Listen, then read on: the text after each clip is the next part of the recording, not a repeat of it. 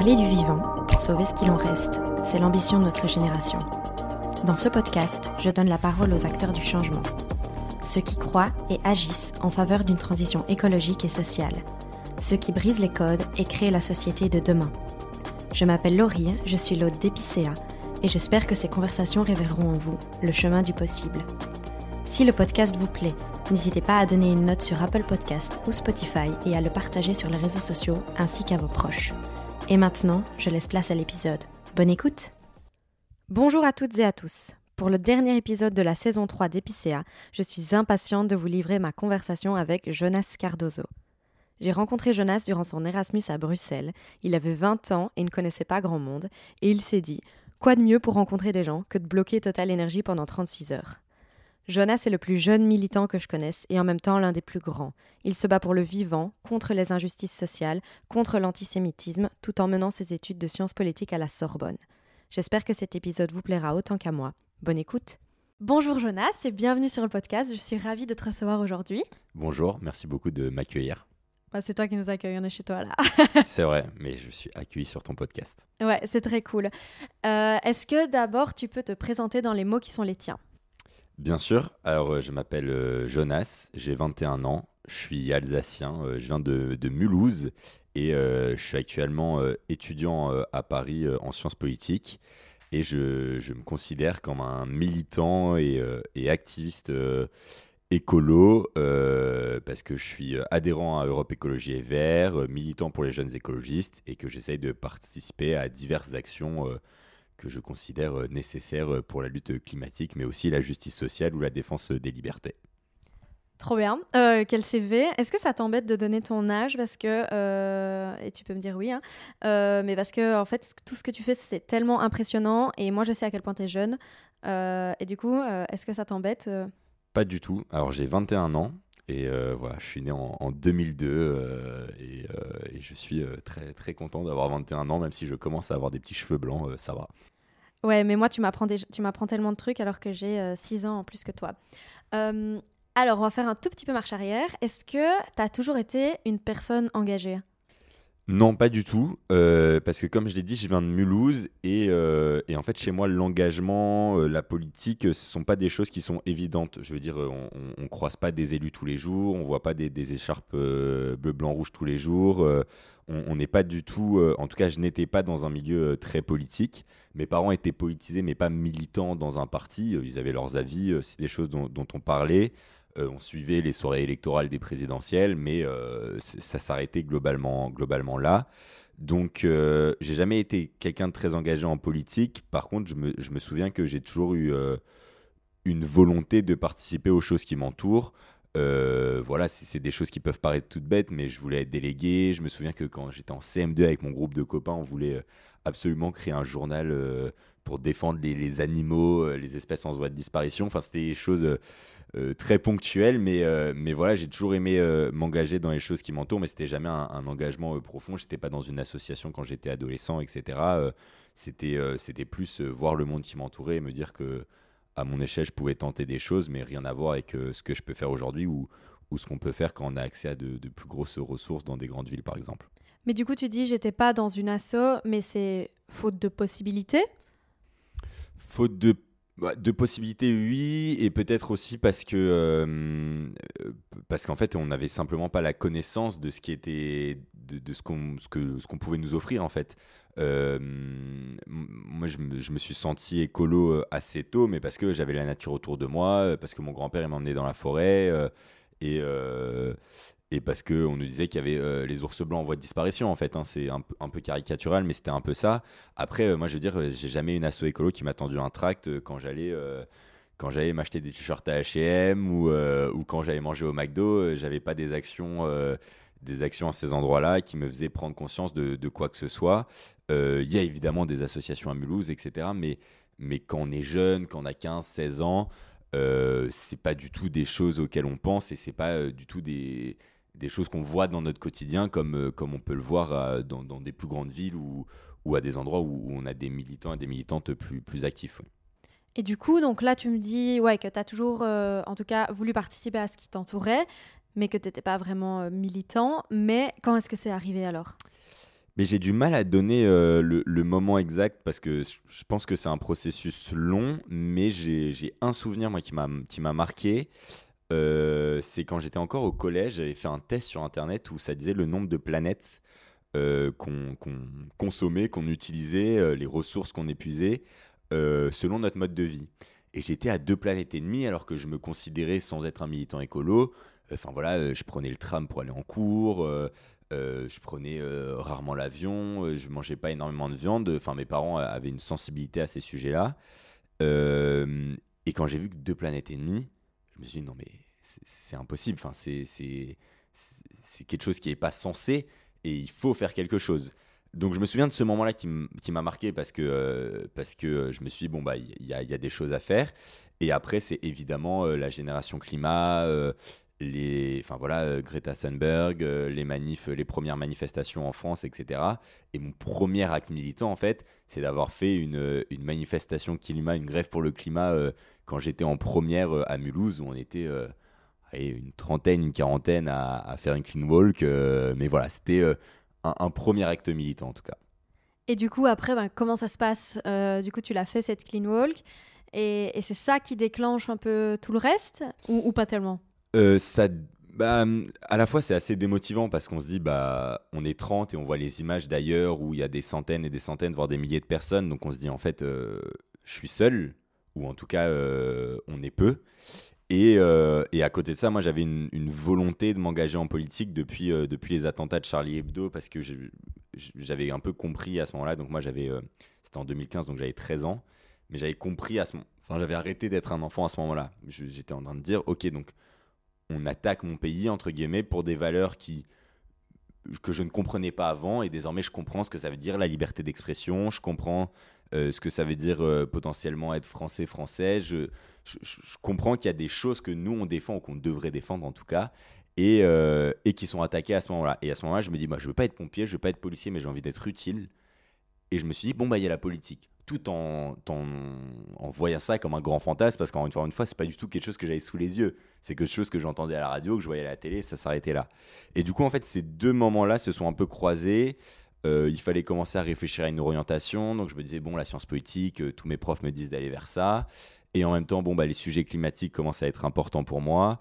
Et puis on a quand même, euh, même si on est loin de, des grandes villes, on, a l'accès aux réseaux sociaux et à une information de plus en plus pertinente et, et fracassante même sur les sujets climatiques, où on se dit, bon, bah, euh, on n'a plus le choix. Et euh, bon, c'est pas parce qu'on était 40 à faire une clean wall qu'on doit s'arrêter là. Et donc, euh, ensuite, c'est, on met le doigt dans un engrenage. D'abord d'autres manifs pour le climat, parfois à Strasbourg, parfois à Paris, pour avoir la sensation d'être un peu plus nombreux et nombreuses.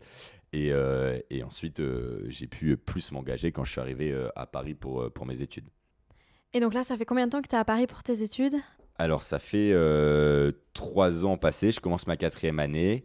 Et en fait, euh, dire que j'ai commencé à m'engager quand je suis arrivé pour mes études, c'est un peu un mensonge parce que je suis arrivé au moment du deuxième confinement. Donc en fait, il y a ce grand moment de, passage à vide où euh, bah, j'ai eu 18 ans pendant le premier confinement. Je me dis que c'est le moment pour m'engager, mais en fait, bah, il se passe rien. Et ensuite, j'arrive à Paris, je me dis, bah, c'est le moment pour m'engager. Et c'est le deuxième confinement. Et c'était assez oui, assez, euh, assez complexe pour, euh, pour trouver une façon de s'engager à ce moment-là. Et, pendant le confinement, en fait, euh, je fais mon, deuxième acte vraiment militant. J'écris une lettre ouverte sur mes réseaux sociaux sur la condition des, étudiants et des étudiantes pendant le confinement. Ça buzz pas mal alors que vraiment, je, pas, ça faisait deux ou trois ans que j'avais Instagram. Enfin, j'étais pas, j'étais pas très actif, on va dire, sur mes réseaux. Et là, je me dis qu'en fait, on a potentiellement un pouvoir de faire quelque chose. Et donc, je me réfléchis, je réfléchis, je me dis, bon, faut que je m'engage. Je prends ma carte OPS, mais ça fonctionne pas parce que leur site d'adhésion fonctionnait pas. Et, euh, euh, et, en fait, c'est tout ça en étant coincé dans sa chambre, quoi. Donc, c'est quelque chose de, très, de très frustrant. Mais c'est aussi un moment où euh, on dit que voilà, la planète va mieux parce qu'il se passe rien, parce que les gens ne se, ne, ne se déplacent pas en avion, etc. C'est un moment où où il y a un vrai temps d'introspection. Et à ce moment-là, je suis convaincu que, que c'est la voie dans laquelle je dois m'engager dès que, dès que je retourne à Paris, ou du moins dès que je peux remobiliser des ressources pour m'engager. Est-ce que tu penses que les jeunes sont plus engagés que les moins jeunes? Parce que moi, quand je te vois, c'est vraiment ce qui me vient à l'esprit. Je me dis, ah, la relève, elle est là, tu vois. Il euh, n'y a, pas dix ans entre nous, hein, je précise. Mais, euh, mais vraiment, ça, quand je vois les, les, si jeunes, enfin moi je m'imagine à ton âge, et j'avais pas ces préoccupations-là, euh, malheureusement. Vraiment, j'étais bien loin de tout ça. Et, et du coup, bah, je sais pas, vous me rassurez. Je me dis, ah, il y a y a du moteur derrière. Et puis après, j'ouvre TikTok et je me rends compte qu'il y a des gens qui ont le même âge que toi qui font des dingueries mais complètement inutiles. Qu'est-ce que Qu'est-ce que t'en penses? Mais en fait, c'est assez euh, paradoxal parce que d'un côté, on a la sensation que notre génération est la plus engagée et, c'est un truc assez, euh, assez nombriliste en fait de se dire euh, bon bah nous on fait mieux que ceux d'avant, mais en même temps. on n'a pas le choix. Ouais, on n'a pas le choix et j'ai l'impression que, que ceux qui sont plus engagés sont peut-être plus engagés en proportion de leur temps, de leur investissement, de leur vision des choses, mais que c'est pas forcément en nombre. C'est que, alors on est beaucoup plus visible, on s'investit beaucoup plus, c'est parce que les sujets qu'on défend aujourd'hui, ce sont des sujets où, sur lesquels on ne peut pas mettre de hier, on ne peut pas fermer les yeux sur l'engagement climatique, sur la question de la justice sociale, etc. Mais pour autant, on sent une rupture avec le reste de notre génération. Et moi, quand on parle de génération climat ou de nouvelle génération, etc., c'est, on, en parle d'une façon assez homogène qui, moi, me dérange un peu parce que, encore une fois, moi, mes, mes copains de Mulhouse, euh, je veux dire, euh, on n'est pas nombreux à avoir suivi la voie de l'engagement. Parce qu'en fait, comme on nous a jamais donné les ressources, il fallait faire une vraie démarche, une vraie, produire une vraie énergie. Et ça dépend aussi de, de, voilà, de, ses parents, de, dans le cadre dans lequel on a temps, grandi. de l'énergie qu'on a, bien sûr. Exactement. Mais du coup, euh, il y en a qui, qui s'intéressent à ce que je fais. Ils me posent des questions vraiment, alors qu'on n'est pas forcément d'accord, que qu'on a des visions qui sont pas les mêmes. Mais euh, je sens un intérêt pour l'engagement qui est peut-être plus grand que, que les trentenaires euh, ou les quarantenaires que je peux croiser. Euh, pour autant, passer le cap de l'engagement reste quelque chose de très coûteux et je pense que c'est encore plus coûteux quand on voit comment est considérée la jeunesse et comment elle est souvent dévaluée, dévalorisée, pointée du doigt et aussi comment on lui met une, grande responsabilité sur les épaules. Et, moi, j'aime beaucoup ce que dit Salomé Saké sur ces sujets-là. Elle dit euh, on attend tout de la jeunesse, mais en fait, c'est euh, une, classe, un groupe qui est euh, minoritaire en nombre, dont l'accès au pouvoir est plus difficile que pour beaucoup, et pourtant à qui on dit ah oui, mais c'est vous qui allez, aller changer le monde, qui, allez sauver la planète. Bah, alors moi j'aimerais bien, mais alors qu'on ouvre grand les portes aux jeunes, aux jeunes qui en ont envie, et je pense que si on ouvre grand les portes aux jeunes qui en ont envie, les autres suivront parce que là, euh, je veux dire, tous mes copains, tous mes amis, ils voient à quel point euh, c'est énergivore, ça demande du temps, c'est une difficulté, mais après, ils voient aussi à quel point euh, ça me rend heureux et que je suis persuadé d'être d'être dans le bon axe. Donc, il faut convaincre les jeunes de se mobiliser, mais ça, ça, nécessite aussi une volonté des générations un poil plus anciennes de dire de laisser la place entend, on vous accepte, de laisser la place, mais, mais même pas de, de se retirer pour laisser la place, juste d'accepter qu'il y ait des jeunes qui n'ont pas les mêmes ressources, qui n'ont pas les mêmes capacités, mais qui sont prêts à s'engager euh, euh, de leur façon et, euh, qu'il ne faut absolument pas les, blâmer pour ça ou réduire, leur redire leur engagement, mais au contraire le faciliter. Et je trouve que c'est encore des choses qui ont un peu de mal à, émerger. Tu parles beaucoup du coup de ton engagement écologiste et de la justice sociale. Est-ce que ça a toujours été lié pour toi, ça? Moi, je suis, issu d'une famille qui a jamais eu de, grosses difficultés d'argent. Euh, euh, mes parents ont, réussi à, trouver des, des travaux qui leur ont permis de bien évoluer, etc. Euh, mais c'était une famille de socialistes. J'ai toujours eu cette idée de redistribution, c'est des mots que j'entendais un peu vaguement. mes parents ne sont pas communistes, mais c'est des mots que j'entendais vaguement. Et en fait, quand on se penche sur la justice climatique, au début, on peut être juste euh, sur l'environnement, se dire euh, voilà, il faut sauver la planète euh, et c'est pour tout le monde. Mais en fait, on voit que c'est profondément lié et, et, surtout, je pense qu'il y a aussi une question d'acceptabilité aujourd'hui qui, est, qui est un gros enjeu pour, pour permettre à ceux qui veulent sauver la planète d'arriver au pouvoir et que ça ne saura se faire sans démontrer que la justice sociale est, est, liée au changement climatique et pour énormément de raisons. On n'a pas le temps de toutes les énumérer, mais la, première chose qui est évidente, c'est que les classes les plus populaires seront les premières victimes et sont déjà en fait les premières victimes du réchauffement climatique. Et à partir de là, euh, en fait, euh, lutter contre le réchauffement climatique, c'est lutter pour la justice sociale et, tant mieux que ça aille l'un avec l'autre. Mais ça n'a pas toujours été le cas. Enfin, moi, je, rencontre encore parfois, et ça, me frappe vraiment, ça, ça, me, ça me tend actuellement de voir des gens qui refusent encore de faire le lien, euh, de voir que justement, bah, c'est les personnes précaires qui subissent déjà le changement climatique, c'est les personnes des classes populaires qui subissent déjà euh, le changement climatique. Et parfois, je vois encore bah, des personnes aisées qui sont très nombrilistes sur... Euh, c'est pas pour blâmer, mais sur le zéro déchet, sur des choses très individuelles, mais qui, qui font pas les bons liens. Est-ce que c'est quelque chose que tu vois encore autour de toi ou tu es déjà trop dans une bulle comme moi? Non, non, c'est quelque chose que je vois, je vois beaucoup parce que moi je milite pas mal dans, des endroits où c'est la droite qui est majoritaire ou, ou en tout cas c'est pas ce qu'on peut penser de la caricature du bobo. mais en même temps, je pense que ceux qui sont déconnectés de, de ce lien-là, on va dire, euh, c'est pas si grave si on arrive à les convaincre que même si c'est juste pour la planète, fais-le quand, euh, même, fais-le quand même. Parce qu'au final, en définitive, ça aura des, bénéfices pour tout le monde. Par contre, là où je trouve que c'est intéressant, c'est que défendre que l'idée qu'il y a un lien, ça permet à des gens qui sont plus justice sociale qu'environnement, que planète, euh, de se joindre à nous. Et en fait, pour, pour, des, pour des raisons évidentes, je veux dire, euh, aujourd'hui, tu vis dans un, dans, un appart que tu payes pas cher, c'est une passoire thermique. Euh, je veux dire, ça fait trois étés que tu sens bien qu'il y a des choses qui changent et, euh, et que c'est une souffrance, que c'est une souffrance directe. Ouais, l'hiver sur ta facture aussi, quoi. Ouais, voilà, et, clairement, et que du coup, bon bah, le lien, si on n'a pas réussi à le mettre dans le discours, aujourd'hui, il est dans ta vie quotidienne. C'est dans les faits, quoi. C'est ça, exactement. Et ça fait que du coup, il y a des personnes qui, pour le coup, pouvaient plus se sentir ah mais moi je suis plutôt classe populaire, mes sujets c'est plutôt euh, justice sociale ou, mes sujets c'est rien du tout, mais du coup là je me rends compte qu'il y a un vrai enjeu et que ça fasse que, euh, que en fait euh, la justice climatique s'élargisse aux questions de justice sociale et que et qu'on arrête de juste dire bon bah on est là pour, sauver les arbres quoi. voilà exactement. Bien qu'il faille sauver, il faut les, sauver les arbres.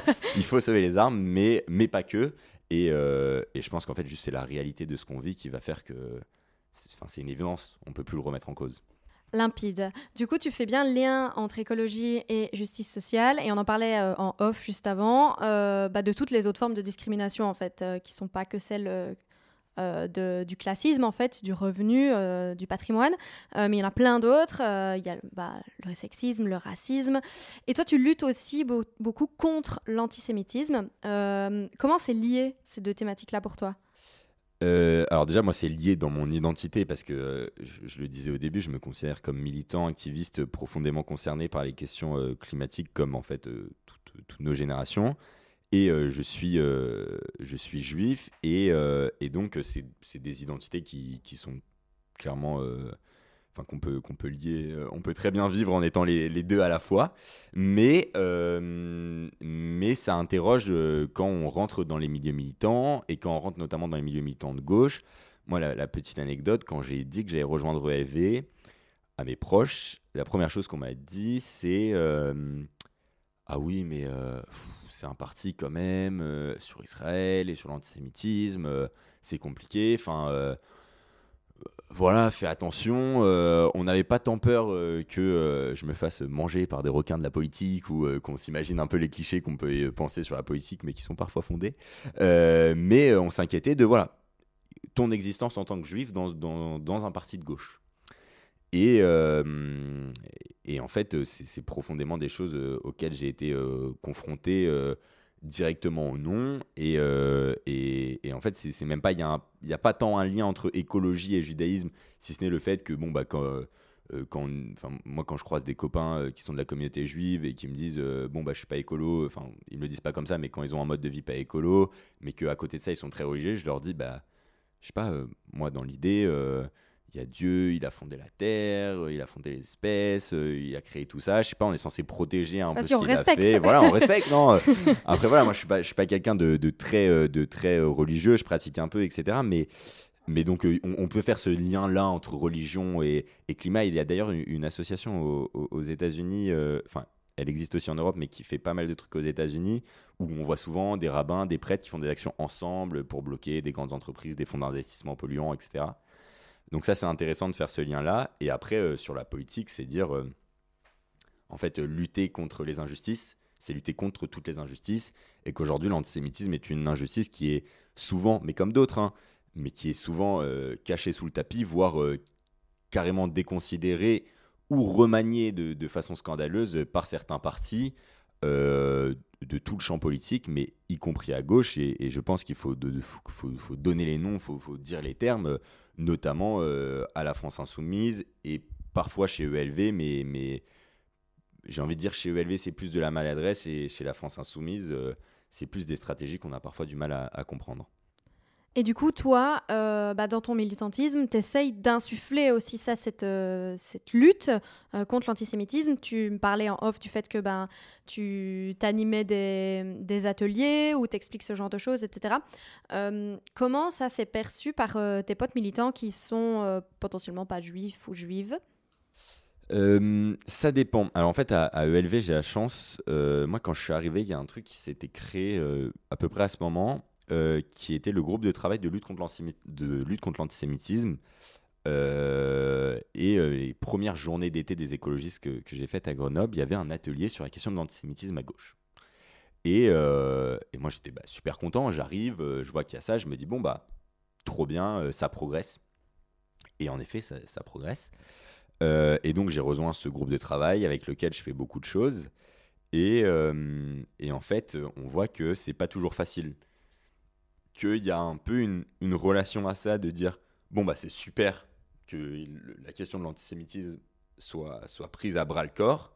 Mais en même temps, il y a aussi des moments où on se dit ils sont contents, elles sont contentes parce que euh, ça fait un peu un bouclier, quoi. C'est ah non, mais regardez, nous, on lutte contre l'antisémitisme. Alors oui, on le fait plus que beaucoup d'autres. Mais euh, c'est absolument pas suffisant et il faut pas, euh, il faut pas s'auto-satisfaire de ça et, pas aller plus loin. Après, pour, pour mes proches, euh, moi j'essaye de m'entourer de gens les plus simples possibles parce que le militantisme peut être fatigant et épuisant et, et de gens avec qui je, je, peux avoir des désaccords, mais a certains sujets où j'ai du mal à être proche de gens avec lesquels j'ai des désaccords, notamment sur la question de l'antisémitisme.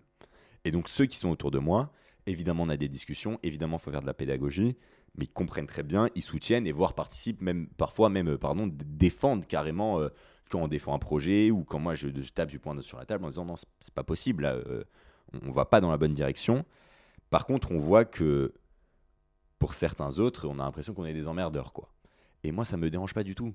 Enfin, je veux dire, moi, m'engager dans la politique, c'est pas faire des compromissions pour atteindre un poste, etc. C'est dire, j'ai des valeurs, je veux les défendre et je pense que cet endroit est le meilleur endroit pour les défendre. Par contre, je défendrai toutes mes valeurs, même si vous les prenez pas, si vous prenez pas le package. Moi, je ne, rejette pas ce package-là. Et évidemment, la question de l'antisémitisme est quelque chose sur laquelle je ne peux pas renier. Par contre, là où ça a été plus violent, c'est mes amis de la communauté juive qui ne sont pas de gauche et qui ont vu ça un peu comme une, une trahison moi, j'ai eu des messages euh, pendant la campagne présidentielle, quand je, faisais la campagne pour Jadot, très violents, euh, où euh, ça, parlait de traîtrise à ses ancêtres, d'être presque l'idiot utile de l'antisémitisme de gauche. Alors que moi, mon, ma thèse, c'est de dire que s'il n'y a pas de personnes à gauche qui luttent contre l'antisémitisme, alors on, a perdu le combat et, on a déjà abandonné. quoi. Donc, donc voilà, donc en fait, le, qualificatif d'emmerdeur vient plutôt de, ceux avec euh, lesquels on milite, et encore c'est assez, euh, assez partiel. Et par contre, on sent vraiment une défiance de la part de, personnes dont je partage certaines caractéristiques et certaines identités, mais qui considèrent que c'est juste pas possible d'être juif et de, de, militer à gauche parce que l'antisémitisme est aussi présent à gauche. Et aussi présent à gauche, très trop présent.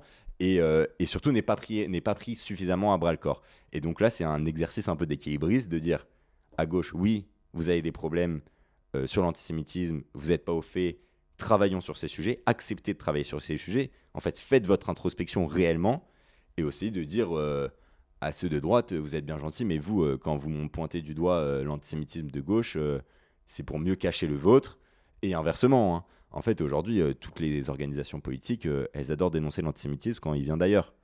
Moi, je dis, ok, bah moi je vais dénoncer l'antisémitisme, quand il vient de partout, et notamment quand il vient à gauche, parce que j'ai envie de dire, c'est encore plus difficile de, de, pointer du doigt quand ça vient de chez soi. quoi. Mais évidemment, c'est une condition au fait que je puisse continuer à m'engager en politique, c'est que ce soit une safe place pour moi aussi, du moins le plus possible, et pour aussi dire bah, à mes amis de la communauté et, aux autres pour qui ce sont des sujets importants, venez avec nous. Euh, ce ne doit pas être un red flag pour vous de la on question y bosse, de On y bosse et venez bosser avec nous parce qu'effectivement, il y a du boulot. Clairement, top. Vraiment, tu, tu, tu m'apprends tellement de choses à ce sujet euh, parce que moi, je suis encore beaucoup trop novice sur ce sujet. Euh, mais du coup, j'essaye d'être ouvert d'esprit et de t'interroger beaucoup, en tout cas. Euh, tu parlais du fait que euh, le militantisme, c'est quelque chose d'extrêmement énergivore. Est-ce que tu peux nous expliquer un peu ton expédition à Sainte-Soline euh, d'il y a quelques mois? Parce que là, je crois qu'énergivore était déjà un euphémisme. on peut même parler de dangereux pour cette expédition-là. Ouais, ouais, ouais. C'était un, c'était un épisode très particulier. Alors moi, je, j'étais en Belgique, là on s'est rencontrés au moment de la première manifestation à Sainte-Soline, qui crée une médiatisation à ce moment sur le sujet des méga-bassines. Tu peux réexpliquer vite fait? Alors euh, à, Sainte-Soline, en fait, c'est, on va dire, c'est le symbole des méga-bassines qui sont en fait des énormes piscines, mais quand je dis énormes, c'est... Euh, plusieurs terrains de foot Ouais, plusieurs terrains de foot, exactement. Euh, qui sont en fait des retenues d'eau mais qui font pas que retenir l'eau qui tombe du ciel, qui puisent aussi dans l'âme phréatique et qui sont pour en fait un, un nombre très restreint euh, d'agriculteurs qui ont des modes très productivistes et du coup qui privent les populations, mais aussi les paysans et les plus petits agriculteurs d'un accès en eau. Euh, parce que du coup, eux, quand c'est pleine calicule et qu'on dit à tout le monde, ou sécheresse, qu'on dit à tout le monde, bon, bah vous arrêtez d'arroser vos, vos plantations, eux, ils peuvent continuer parce qu'ils ont cette réserve énorme, mais qui en fait s'évapore. Enfin, j'invite euh, les, gens qui nous écoutent à, se renseigner sur le sujet parce que c'est assez assez scientifique, mais en fait très simple à comprendre que quand tu mets de l'eau dans une bassine en plein soleil, bah, ça s'évapore et qu'au final tu la prives. Euh, enfin, Mais physiquement, c'est un non-sens quoi. C'est un, non-sens et, tous les, hydrologues, tous les scientifiques disent que c'est un non-sens. Donc il y a ce sujet-là qui arrive sur la table et moi je suis dans un moment où je me dis que je n'ai marre de juste distribuer des tracts et de faire des manifs, que, que voilà, je vis la canicule euh, de plein fouet euh, en 2022 du coup. et, et donc il y a ce gros sujet-là qui arrive euh, et, du coup, j'envoie des messages en disant bon aux jeunes écologistes, euh, je dis euh, on y va, venez on chauffe. En plus, il y a des jeunes écologistes à Poitiers, donc pas loin de de Sainte-Soline. venez, on y va, on, se motive, etc. Et au final, on est beaucoup à y aller. Et c'est aussi au moment de la manifestation des... contre la réforme des retraites. Donc il y a un double moment sécuritaire, de confrontation avec la police. Moi, je, je suis allé à Sainte-Soline une semaine après être sorti en garde, de garde à vue.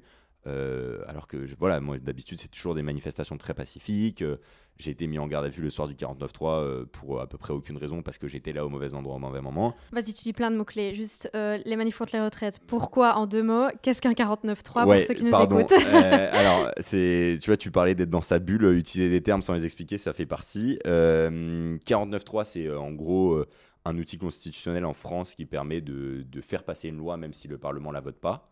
Donc en gros, euh, pas respecter les députés. Euh, réforme des retraites, c'est euh, en gros, on allait prolonger notre temps de travail avant de pouvoir partir à la retraite pour avoir, pour avoir toutes nos, pensions. Et, et donc, il y a eu énormément de manifestations en France contre cette réforme, dont des manifestations qui ont dégénéré à partir du 49-3. Dégénéré, je dis bien, de la part du, pouvoir et, et, des forces de l'ordre. voilà. Et donc, c'est un moment très particulier parce que les médias sont en boucle sur la question de la police, de la sécurité, et il y a Gérald Darmanin, qui est le ministère de ministre de l'Intérieur en France, qui dit Sainte-Soline, en gros, euh, on va mettre euh, plus de forces de l'ordre que jamais, euh, qui, communique à fond sur si vous y allez, vous êtes un criminel. Enfin voilà. Il y a la préfecture qui, la veille de la manifestation, prend des photos, en, des hélicoptères qui sont déjà en train de tourner, etc. On y va et on ne pouvait pas penser à un seul instant que ce serait d'une telle violence. En fait, il faut bien s'imaginer que le coût du système sécuritaire de, des forces de l'ordre qui ont été mis en place est bien plus important que si la bassine avait été déconstruite et qu'il avait fallu la reconstruire entièrement. Sachant qu'à ce moment-là, la bassine n'est pas construite, c'est juste un trou de terre. Il faut s'imaginer qu'on est arrivé, donc on a marché une, petite heure. Euh, avec euh, moins qu'une petite heure même, avec euh, l'ensemble des manifestants et des manifestantes. Il y avait des gens qui venaient de toute la France, Vous étiez combien de Europe. Ça dépend selon qui, mais on était euh, plusieurs milliers de personnes, voire plusieurs dizaines de milliers de personnes, dont beaucoup qui sont des manifestants totalement pacifiques, mais même dans leur tenue. Je veux dire, moi, le nombre de personnes que j'ai vues absolument pas équipées, en fait, pour aller faire une petite randonnée dans les champs. Et parce que c'était un sujet qui inquiétait tout le monde au moment où les sujets de sécheresse euh, montaient, au moment où vraiment euh, on voyait que c'était un non-sens écologique. Et c'était une, une, des premières grandes, grandes, manifestations des soulèvements de la Terre, qui aujourd'hui sont, sont un des mouvements les plus, les plus reconnus sur les questions de, de, lutte environnementale et écologiste. Et on arrive, et en fait, on voit les premiers tirs de gaz lacrymogène. Et on voit des tirs de bombes de désencerclement. Et en fait, pendant une heure, deux heures. Ça n'a pas arrêté. Il y a des bandes son qui ont été enregistrées. À peu près toutes les deux secondes, il y a une explosion. Et en fait, il faut se dire qu'on est sur un, terrain de terre. Euh, on est dans des, sur des champs autour de cette bassine et qu'on voit des gendarmes en quad. On voit des hélicoptères. On voit des, camions, euh, des pompes à eau.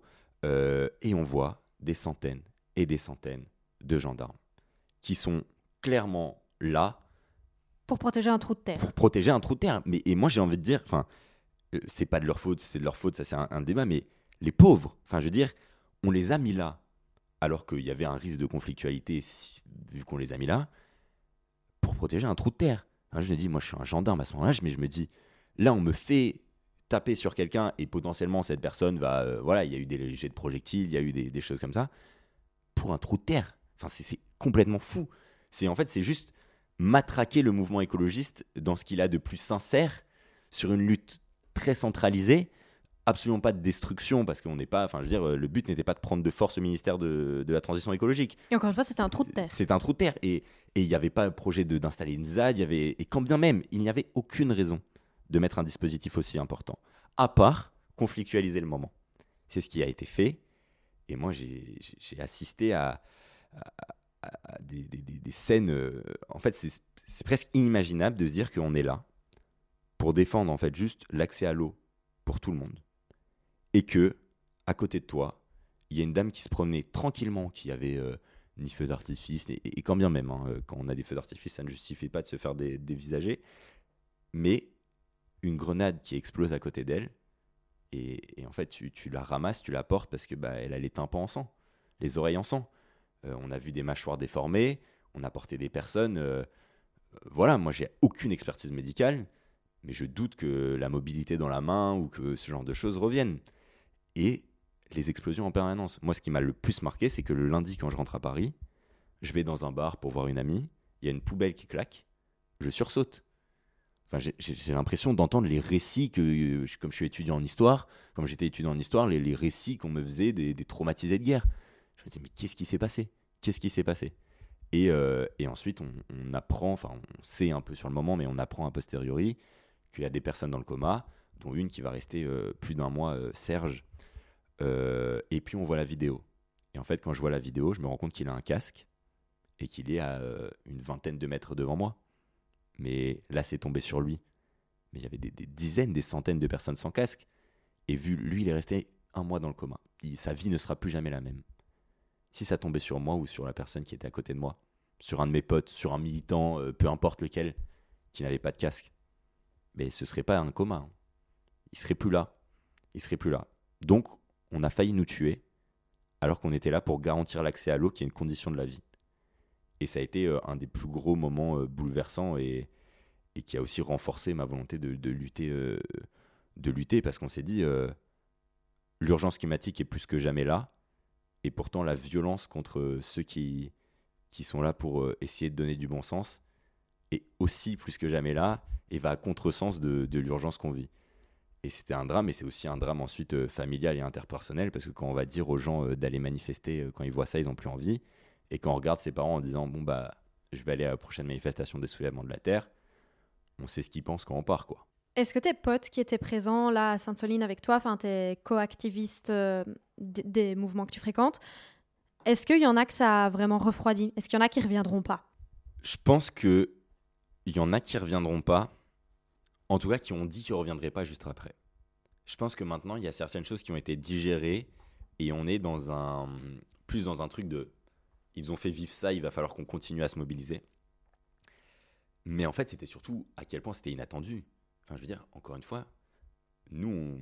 moi, c'était pas ma première expérience de désobéissance civile. Mais pour beaucoup, ça l'était. Et on était équipés. Euh, enfin. Allait faire un, pique-nique à côté d'une grande bassine, quoi.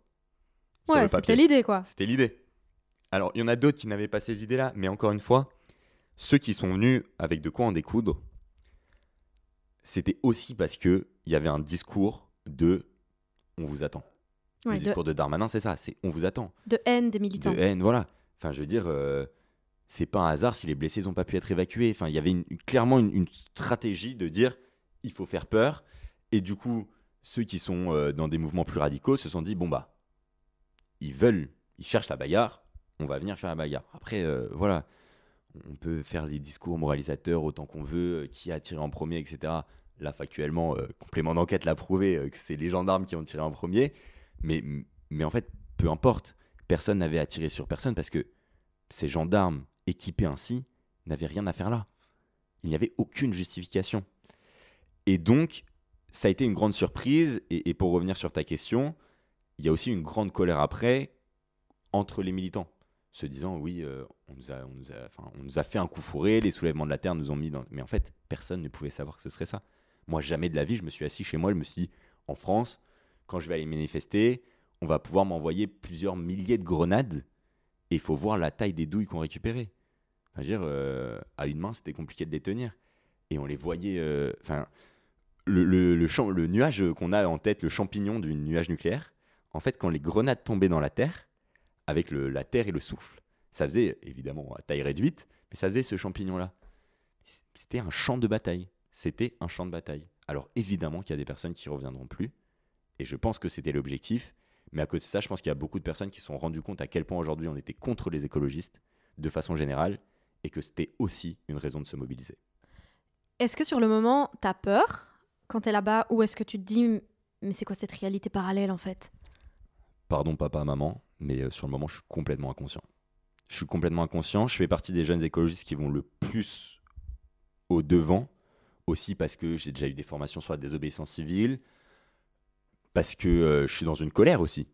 Euh, sur le moment, je suis pas dans une colère de par rapport aux gens. En fait, sur le moment, mon, mon cerveau est déconnecté. Je suis en pilote automatique. Je regarde le ciel pour pas être à l'endroit où la, grenade tombe. Euh, euh, on porte des blessés, on vérifie que ça va, je distribue du sérum phi. Et moi, j'avais aussi un peu le sentiment, comme j'avais dit qu'il fallait y aller, j'appelle plusieurs fois les jeunes écologistes qui sont un peu plus salariés en disant Ça va? Parce que moi, en fait, ma plus grande peur, en vrai, à ce moment-là, c'est qu'il y ait un blessé parmi nous. Très égoïstement, très égoïstement, mais parce que je me dis. C'est ta responsabilité. C'est pas vrai, mais c'est comme ça que pas la même, mais je le sens comme ça. Je- en fait, c'est notre responsabilité mais je me dis, mais c'est- enfin, je, je- je ramasse des gens que je connais pas, mais qu'est-ce qui fait que dans deux minutes, je vais pas ramasser quelqu'un que je connais, quoi? C'est ça. C'est ça ma plus grande peur. Et en même temps, moi, j'ai l'impression d'être. euh, Enfin, je suis sportif. euh, je suis- des trucs, de, des- vraiment des critères nuls. Sur le moment, c'est tu peux être sportif autant que tu veux. La, la grenade, si elle t'arrive dessus, tu vas pas l'éviter. Mais juste, je suis en pilote automatique. Et la colère, elle vient même pas tout de suite. Elle vient en fait quand, quand on rentre, parce qu'au bout d'un moment, les, les médics nous disent faut qu'on arrête. En fait, il y a une pause, on se pose, on mange, etc. Il y, a, il y a un moment de pause.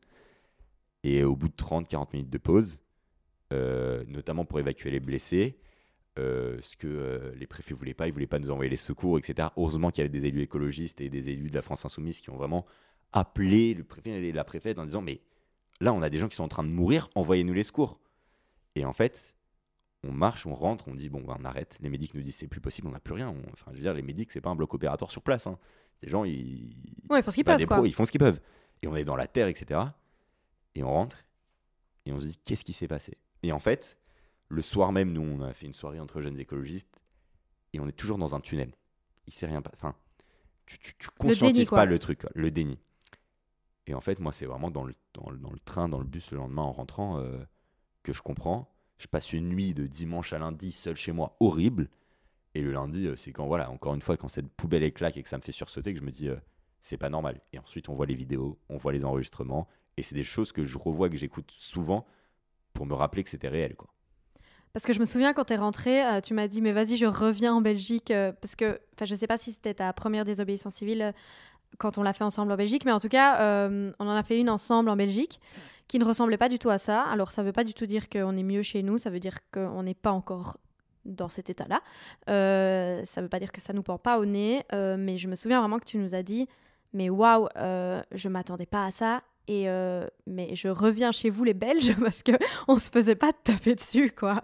Non mais c'est clair, c'est un truc que j'ai beaucoup dit après Sainte-Soline.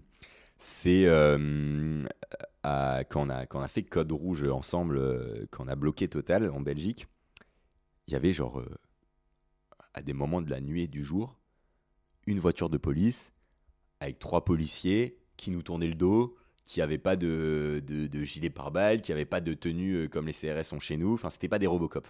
Non, mais même, juste petite anecdote, euh, et c'est ensemble qu'on l'a remarqué. Alors, faut vraiment prendre ça avec des pincettes parce que j'ai pas du tout envie de minimiser les mesures sécuritaires qui sont en train d'être mises en place en Belgique et euh, les dérives des les dérives policières en Belgique parce qu'elles existent et elles sont très nombreuses, beaucoup trop nombreuses. Mais là, c'est vrai que comparé au scénario en France, surtout toi, en fait, vu que tu étais aux deux, un moment, nous, on était à Côte Rouge ensemble et on s'est rendu compte, en fait, que la voiture de police était partie. Donc, on était plus surveillés. Et du coup, en fait, les gens pouvaient venir nous rouler dessus parce que le, la circulation était plus bloquée.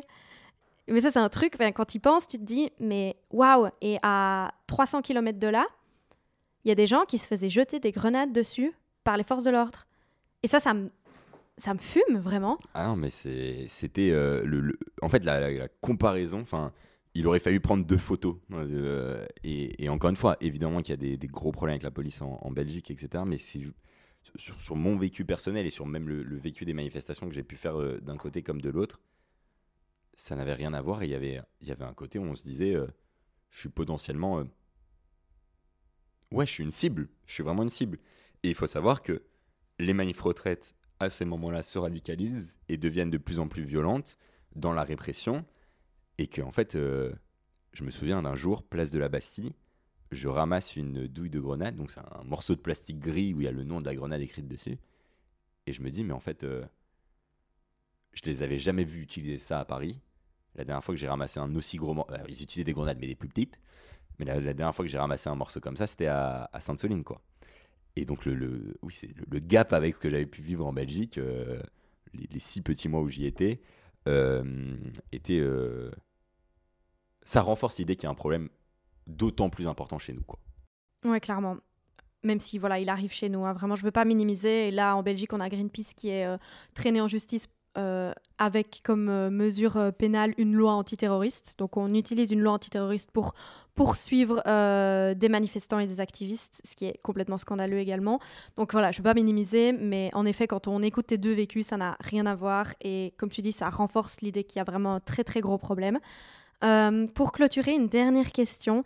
Qu'est-ce que tu dirais bah, à quelqu'un en fait qui n'a pas été à Sainte-Soline, qui a vu, comme moi en fait, euh, et non pas comme moi, quelqu'un qui a milite pas, qui, qui est frileux de rentrer dans ce milieu-là, et qui a vu littéralement des activistes se faire défoncer à Sainte-Soline? Tu leur dis quoi à ces gens-là? Moi, j'ai l'impression qu'on peut plus rien leur dire. Je leur dis quoi? Je pense que la première chose que je leur dis, c'est euh, il y a mille façons de s'engager et de militer. Euh, aujourd'hui, euh, je veux dire, dans mon entourage d'activistes, il n'y en a pas 10% qui étaient à Sainte-Soline.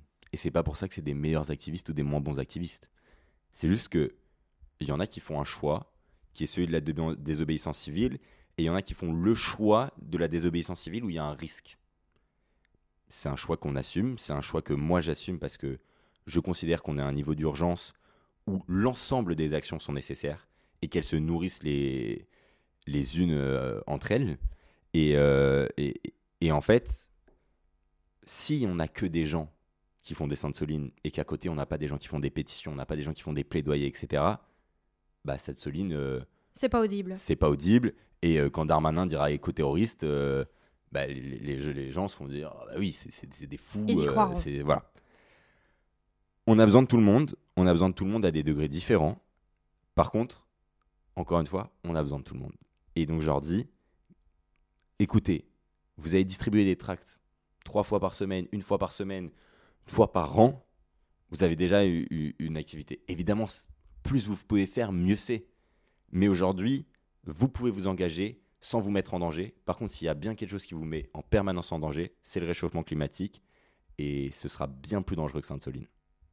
Bah écoute, je pense que c'est un impeccable mot de la fin. Merci beaucoup Jonas et à bientôt. Avec plaisir, à bientôt. J'espère que cet épisode vous a plu.